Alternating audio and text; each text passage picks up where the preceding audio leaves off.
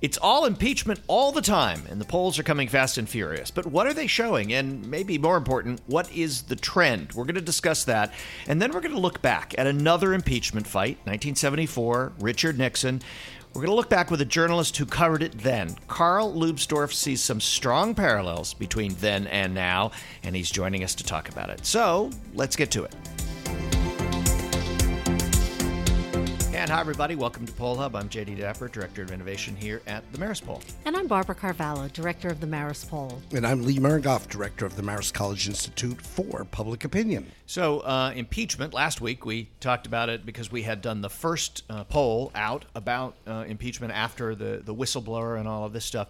It, it, does seem now that it's going to be all impeachment all the time, at least in, in the short term here. And we do want to talk about it again this week because as we talked about last week with that very first poll we had, one of the things, Lee, that you said, which is so true, is okay, don't don't invest anything in a single poll. You got to watch what happens, and you've got to watch, try and stick with a couple of polls and see what happens. So, what's been happening? What are the trends? What is what have we seen in the week since this really broke out into the open? Well, I think we saw what we thought we were going to get in terms of the proliferation of polls, certainly, and I think you know I guess the first thing I would observe from this is the division is very much along partisan lines, which I don't think is a great shock.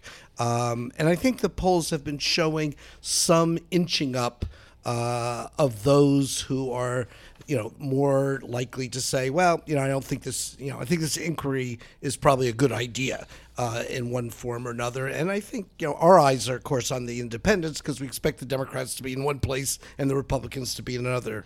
Uh, but, uh, you know, maybe your observations, Barb, are a little bit more detailed. Well, there were a ton of polls out. We knew we weren't going to be alone. And uh, certainly the. First, uh, but the, not last. The, the field of polls that, uh, the, certainly the field got quite crowded.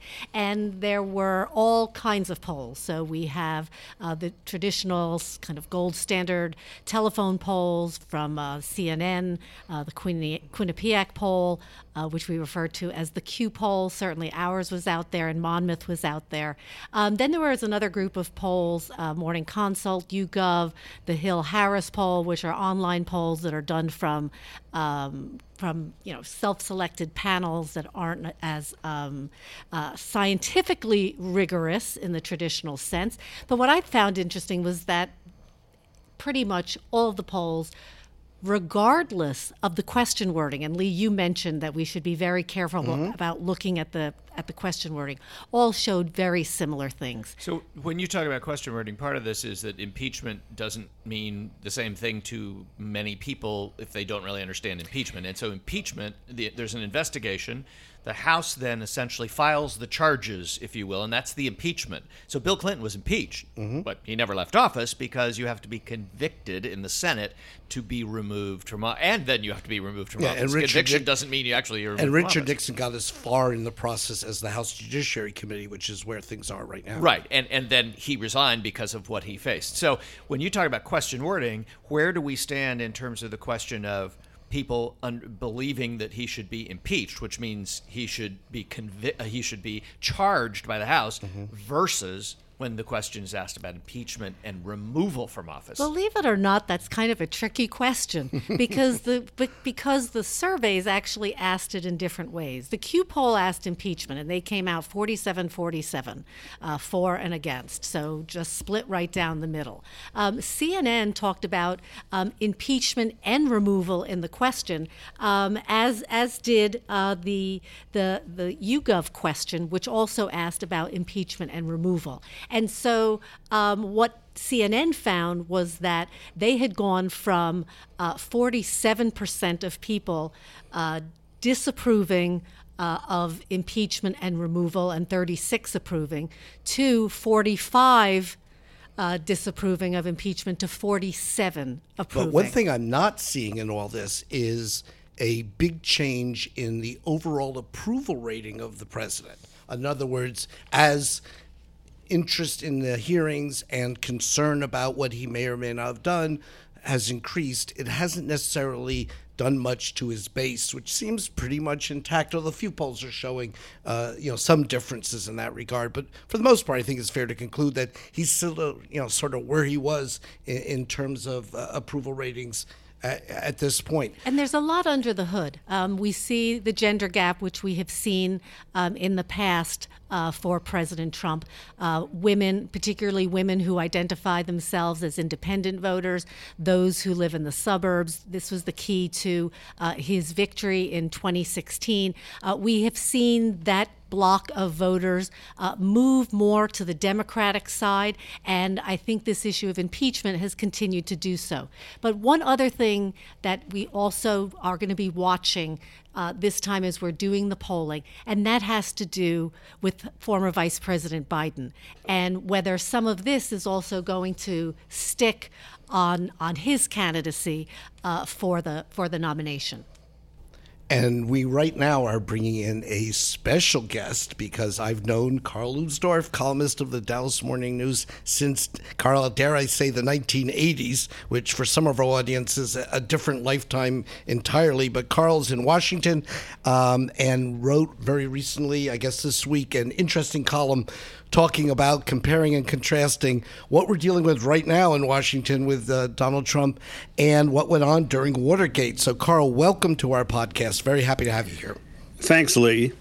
The um, I should point out that I recall, if I can just by way of personal note, remember going to lunch with you at the National Press Club in 1986. But more significantly, you're the one who said to Barbara and me, you know you should go up to New Hampshire. You're going to really like that. And as a result, for the last seven or eight quadrennial cycles, we've taken groups of students up to New Hampshire for what is our highlight. So we always are in your debt. The weekend before the primary. The weekend before the primary. So we're always in uh, your debt for, for having suggested that, and so many students have as well. But let's talk about Watergate and uh, and uh, what's going on in Washington. Let's start with similarities. What did you think? Well, I was struck by the fact that there really are some terrific similarities. I was in Washington. I was covering the Senate during the Watergate period, um, and it's uh, remembered quite vividly. I, at least four things strike me as being approximately somewhat the same. The first is, of course, that we have a secret source.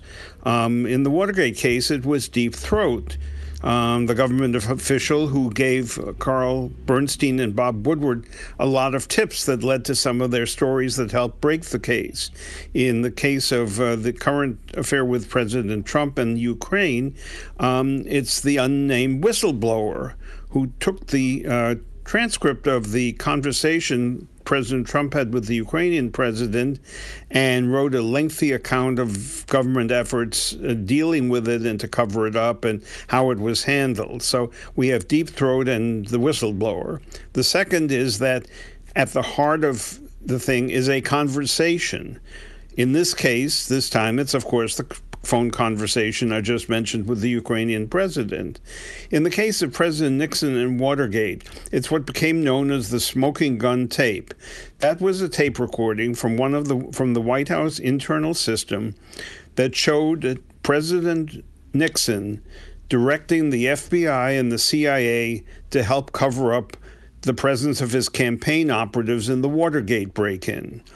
When that tape became public as a result of a case that ended up in the Supreme Court, that was the end for President Nixon. Mm-hmm. The Republicans got off the sinking ship and he had to resign. I, I, might say that I think even before that, it was highly likely he would be not only impeached but convicted. Um, but it was the smoking gun tape that did it. Um, the third thing is that there appears to be a cover up. Um, that was the problem with one of the problems with Watergate because of the conversation I mentioned and the efforts to pay off the four burglars who had been hired by the committee to reelect the president to break into Democratic Party headquarters. Um, they tried to cover up, and it took a, a couple of years before um, everyone got to the bottom of this. Um, in the case of uh, President Trump, um, it's the conversation with the again with the Ukrainian president. Um, if that hadn't become known, I think we might be still in the position we were. Mm-hmm. You know, a month ago, sure. a lot of issues to possibly impeach him, but no clear cut case that, his critics think, presidential wrongdoing. Ironically, in this case, the White House release the transcript, or what they say was a summary transcript of the phone conversation, because of political pressure, not because of legal pressure. Are there um, other differences uh, between how the well, I got the, one the more White House similarity. Oh, sure. One, more more similarity. similarity. That the heart of this is an effort to do something bad to the opposition party. Okay. The Watergate break-in was of the Democratic Party headquarters. This is directed both at former Vice President Biden and his son, and also part of this bizarre effort by the Trump people to prove that it wasn't the Russians colluding with President Trump that was the problem in 2016. It was the Ukrainians colluding with Hillary Clinton. So, so, so political motive. So the history, biggest dif- yeah. difference is that how the time factors work, yes. and that has to do something with the you know difference in the media landscape. It took nearly three years um, f- from the time of the original break-in, well, t- two over two years, for the smoking gun tape to come out. There were there were three investigations. There were a lot of court cases and stuff. This conversation came out within, you know, a couple of months of when it occurred. You know, Carl, you're saying so many things that I, I just want to jump in and, and say I'm struck by Richard Nixon and what he was saying at the time. I am not a crook and Donald Trump, who's sort of saying, Yeah, I did all that. Fake news, so what's the big difference? Are you struck by that in terms of how each of them are handling this? Yeah, but Trump, of course, thinks it's okay. And, you know, there is actually a legal issue here, although, you know, for impeachment is not a legal process, it's a political process. Um, it is against federal law to solicit or receive information from a foreign person, something of value that might affect a political campaign. And you got to believe that dirt about the opposing candidate is something of value that might affect a, a, political campaign. So there is a legal issue here, but Trump thinks it's all okay because everyone does it. That's he was asked about it at an, in an interview with George Stephanopoulos in, in June and he said, it's just Oppo research. Everyone does that. Well, everyone doesn't do it, and it's not legal when you get involved with foreign governments. Are there other ways that the two White House administrations differ in how they're handling this? I think they are. It's a little early again in this fight. The, the Nixon White House was very organized, um, as President Nixon himself was pretty organized, and um, so they had a whole. They had a legal operation and they had a political operation. There were daily press briefings, so the issue was fought out in in the White House briefing room. None of that is going on here. There is only one person who is doing all of the above, and that's President Donald Trump. They don't have press briefings anymore. They cut them out because they decided Trump was their best spokesman. And from all accounts, they don't have a war room. They have nothing organized to fight this. They just have Trump and his sidekick and his uh, personal attorney, Rudy Giuliani. One of the things that strikes me uh, about this, and I, uh, what I really want to hear from you, because you have the experience of being in Washington for so long and seeing this, is the dynamics of the same party that the, that the, the man at the center is in, the Republicans.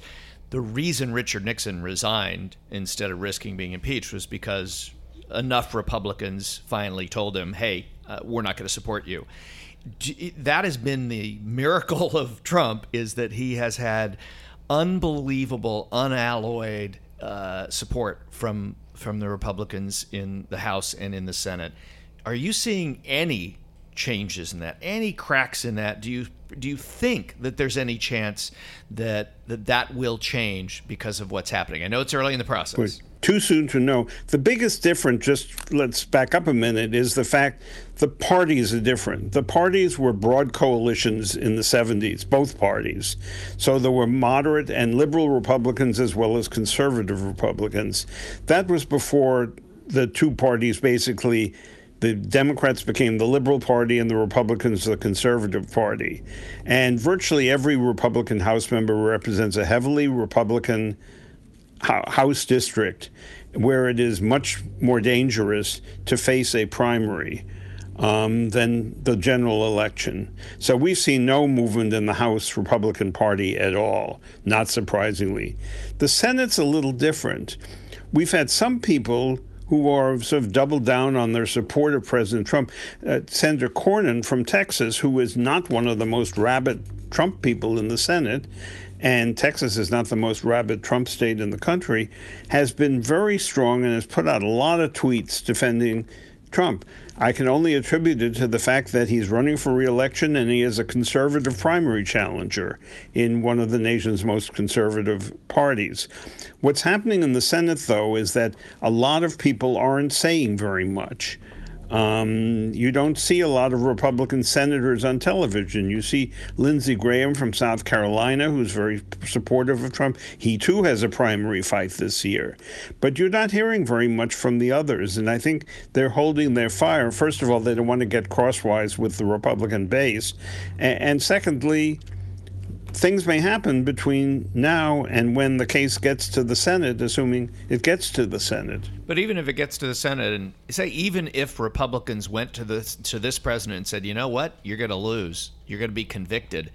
It strikes me that Donald Trump does not seem very similar to Richard Nixon in that regard, in that he would he would basically resign for the sake of the party. Yeah. Donald well, Trump seems to be more in, interested in himself than his party right. that doesn't. Yeah, really Donald. Trump doesn't care about the party, and I don't think anyone thinks that Ryan Richard Nixon at, at deep down was an institutionalist, and when the institutions of government lined up against him, he accepted their verdict. Um, the what was in, I'll tell you an interesting story. When I was covering the Senate in 1974, about a week before the smoking gun tape came out, I had an off the record conversation with a very prominent Southern Democrat. And at that point, he told me that it was still widely believed that Nixon had enough Southern conservative Democrats and Republicans to possibly beat the rap in the Senate. And he said it was already gone.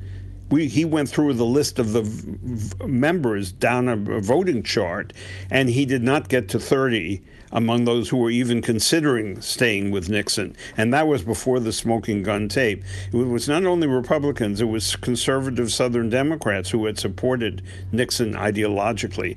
And Gold, Barry Goldwater, who was a prominent Republican senator, of course, in those days, is reported to have told Nixon when he and the two Republican leaders of the House and Senate went down to give him the bad news that there were fewer than 10 Republicans in the Senate who would who would vote for him and he said and they don't include me.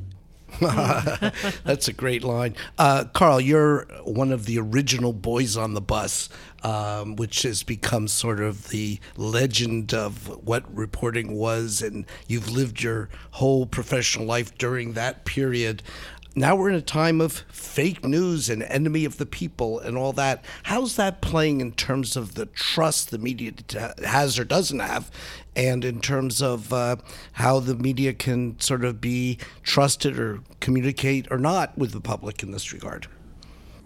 One of the discouraging aspects of the Trump presidency to many of us who were have been in the media for our professional lives and believe it performs a very important service to the country is to see the number of people who have bought President Trump's line that it's all fake news. Um, it's interesting. You mentioned the polls on impeachment. If you looked at the polls on impeachment and depending how they worded, of course. And if you looked at the matchups between Trump and Democrats, and if you looked at Trump's approval rating and his disapproval rating, and if you looked at what the public thinks of the press, you'd find they all line up almost exactly the same. So that if you're a Trump person, you think it's fake news. And uh, if you're a tr- Trump person, you're against the impeachment process and the numbers aren't quite there yet, but it, it, they're moving in that direction. Um, it, it's a big problem because this, the mainstream press is, is actually pretty scrupulous in how it deals with complicated issues, how it deals with mistakes. We all make mistakes. We've all made mistakes, but you know, it's not like it's a plot. I, I remember on the first day of the administration, the pool reporter who was at the White House, who was went into the Oval Office when President Trump went in the first time, reported in his pool report that President Trump had moved a statue of Martin Luther King. That turned out to be erroneous. He it had apparently been moved to the other side of the room, and in the rush he missed that it was there. It was a you know the kind of mistake any reporter could make when doing something in a rush, and it became you know this cause celeb that this shows the press they're out to screw him, they're all against him, blah blah blah, and it's been like that ever since then. Can this ultimately benefit the Trump campaign in the sense that we now do have, or at least the public opinion polls are showing that many people do have questions about Biden's, you know, ethics with regard to this situation.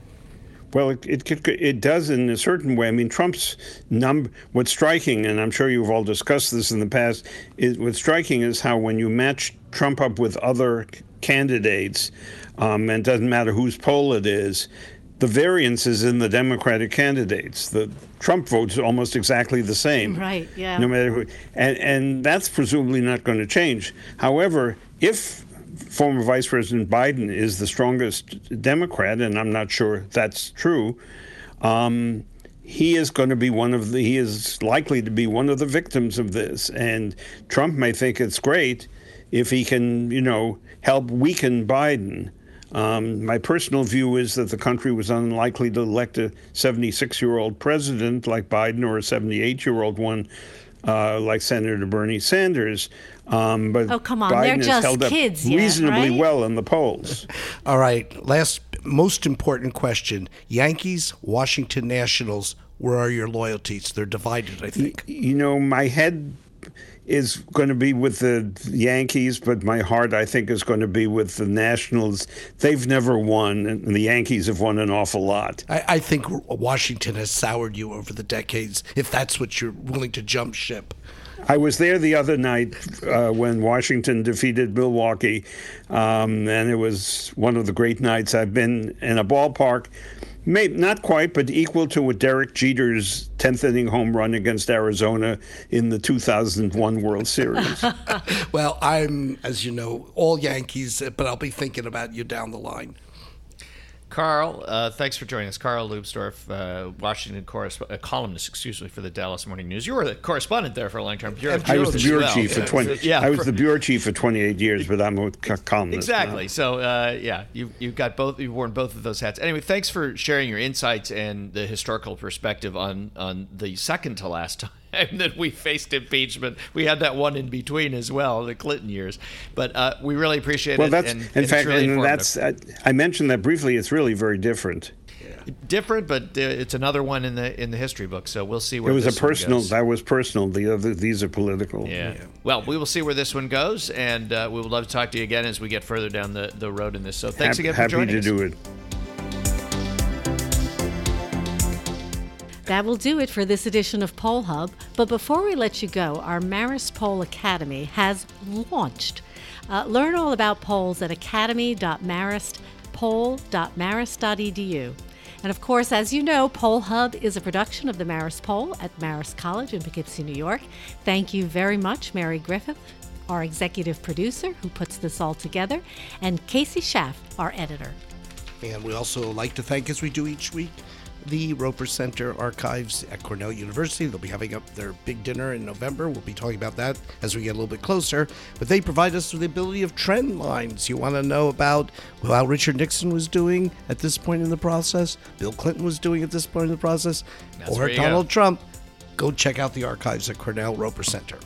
Uh, if you want to reach us, reach us on social media. We're at Marist Poll on Twitter, Marist Poll on Facebook and Instagram. Don't forget to subscribe. And if you'd like to, leave a review for us. If you like what you hear and you'd like other people to understand why this is a pretty good, pretty cool podcast, pretty good, pod, whatever, you know what I mean, uh, leave a review. Reviews are helpful to other podcast listeners, and it'll probably help them find us. Thanks. We'll see you next time.